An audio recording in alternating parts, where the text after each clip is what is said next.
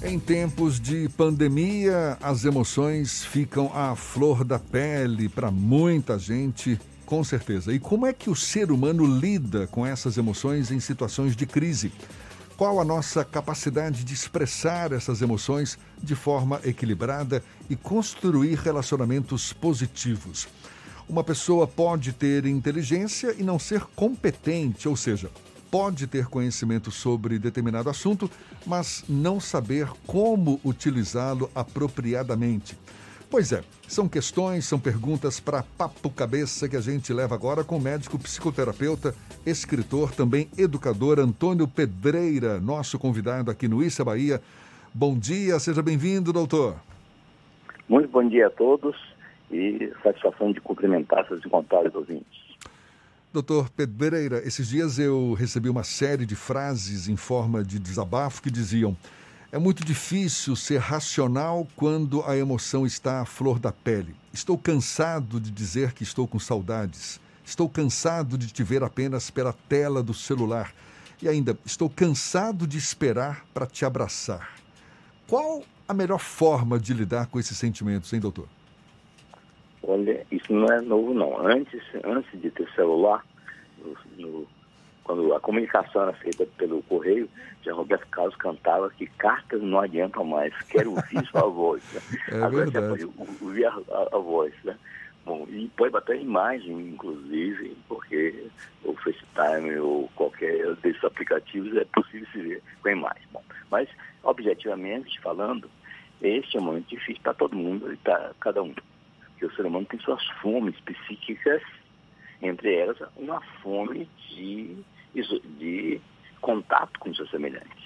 O ser humano é um segregário, então ele quer tocar, ser tocado, quer ver e ser visto, e de repente é muito bacana que a pessoa, ao estruturar seu tempo, ache um tempo para se frequentar, se isolar, ficar consigo mesmo. Mas ter que ficar é outra coisa totalmente diferente. Então é fato de que ninguém está preparado muito para um tempo tão prolongado de um isolamento social.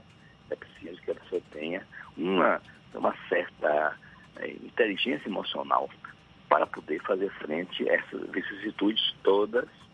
Haja vista que eu tenho feito atendimentos de pessoas daqui do exterior, da Polônia, dos Estados Unidos, e a situação é idêntica. As pessoas chegam a essas alturas, saturam, porque até mesmo entes queridos, essa hiperexposição de 24 horas por dia, nem todo mundo está preparado. Vamos convir. Tá? Pois é. Então, vamos dizer, uma pessoa que é casada, mas tem uma profissão, sai para trabalhar. Quando volta, o ente querido está esperando, e jantam junto, e conversam, visualizam junto, e de repente agora são 24 horas que ele não quer juntos. Então, isso é preciso muita competência emocional.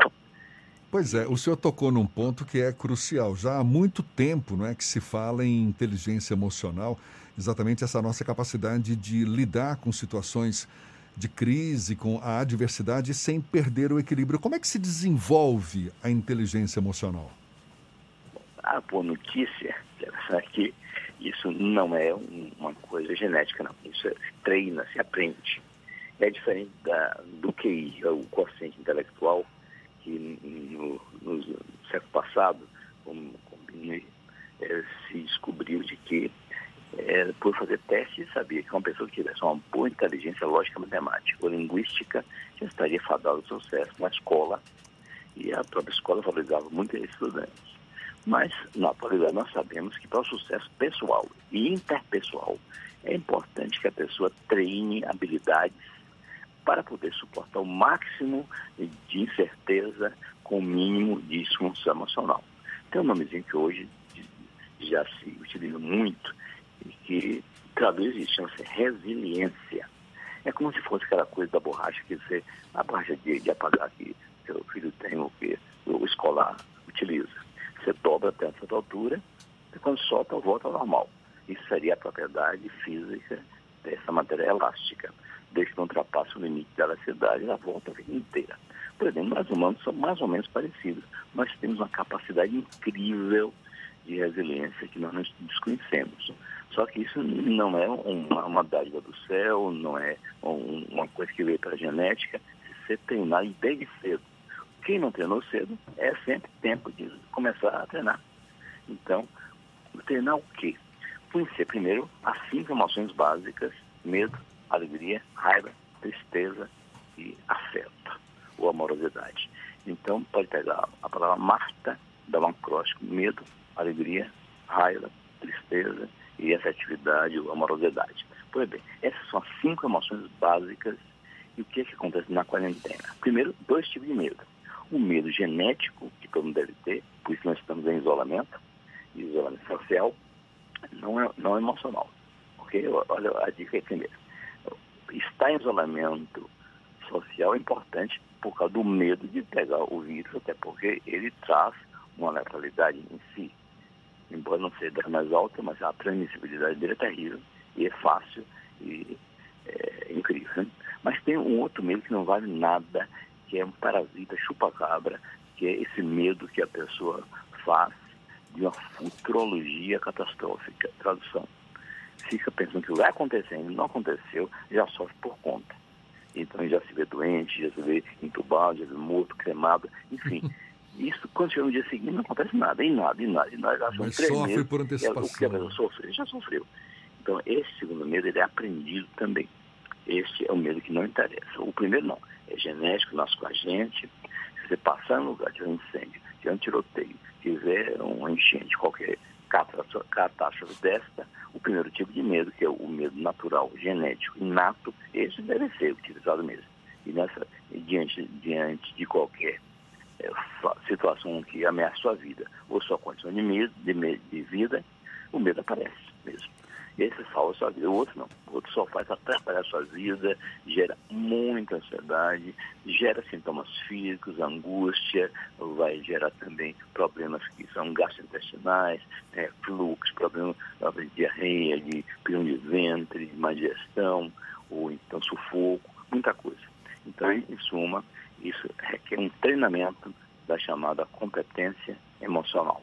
Esse processo de autoconhecimento e de busca de encontrar os limites até desse próprio medo que o senhor falou, de alguma forma vai contribuir para evitar que o pânico acabe sendo um gatilho para outros problemas de médio e longo prazo para as pessoas? Com certeza, você disse muito bem.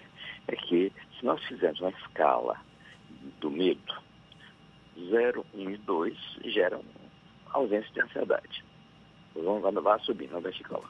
0, 1 e 2, tá bem. 3 e 4, ansiedade leve. É aquela que está só na cabeça da pessoa, e eu até gosto de que a pessoa pense no cérebro como um computador especial, porque ele é capaz de se autoprogramar, coisa que nem outro computador tem essa possibilidade. Ele criar programa e se autoprogramar, né? O cérebro é incrível. Mas o gatilho da senha dessa ansiedade leve chama-se e se? E se acontece comigo? E se morrer alguém na família? E se eu chegar para a Bahia como chegou para tal lugar? E se? É uma sofrência diária horrível e desnecessária. Então, quando chegar num nível que vão subindo, hein? Esse é 3 e 4. Quando chega 5 e 6, a ansiedade já é média, já começa a ter sintomas físicos: mão fria, olhos frios, coração dispara, respiração ofegante, formigamento nas pernas, nos braços, uma opressão no peito, parece que tem uma garra apertando, né? Então, tudo isso são o quê? Efeitos corporais das emoções. Já estamos em nível 5 ou 6. Quando chega em 7 ou 8, já é alta.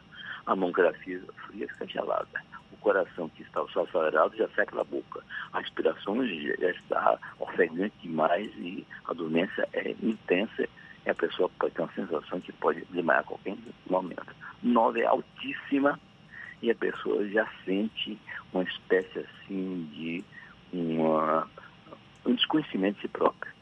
Tem um termo em psiquiatria que a gente usa, que é despersonalização e desrealização. Eles veem o ambiente, isso aqui, eles conhecem essa sala há quanto tempo. Olha, eu já estive aqui alguma vez, está estranho, será que eu estou no Big Brother? Enfim, fica a pessoa pensando que está sendo fiscalizado.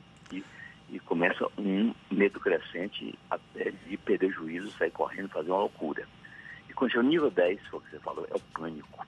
O pânico, a pessoa tem a sensação de morte iminente, dessa, não escapa. eu estou infartando. E chega no médico, no serviço de urgência, faz o elétrico, a dosadinha, enzima, tudo, mas você está normal. Normal? Mas por que eu senti? Ataque de pânico. Então, observe que tem um crescendo tudo isso. Percebe? Bom, está dada a dica, então, a gente colocar em prática a nossa capacidade de resiliência, nossa capacidade de startar, não é, essa inteligência emocional para, pelo menos, não sofrer por antecipação e passar por essa fase com mais sabedoria, mais equilíbrio. Doutor Antônio Pedreira, médico psicoterapeuta, escritor, educador, muito obrigado pelos seus esclarecimentos e um bom dia para o senhor. Eu queria dar uma dica cerveira, pode? Pois não. Pois é. Seguinte, então o segredo para ir passando é um dia de cada vez, em módulos de 12 em 12 horas. Só pense 12 horas para diante, 12 horas para trás.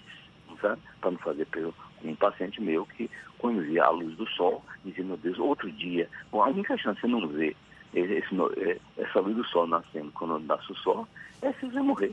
Então, é a realidade que todo mundo quer viver muito e não quer envelhecer também, que aí você não quer morrer. Não? Então, é fato que se você for vivendo um dia de cada vez, um dia por dia, é possível controlar seu bem muito mais fácil do que... Imagina quando é que acaba isso, aos céus, a vida, e quando é que isso vai mudar o mundo e que vai acabar o mundo. Nada disso. Ok. Um dia de cada vez. Tá certo? Tá certo. Okay. Muito obrigado mais uma vez e um bom dia para o senhor. Muito bom dia, então. Tchau.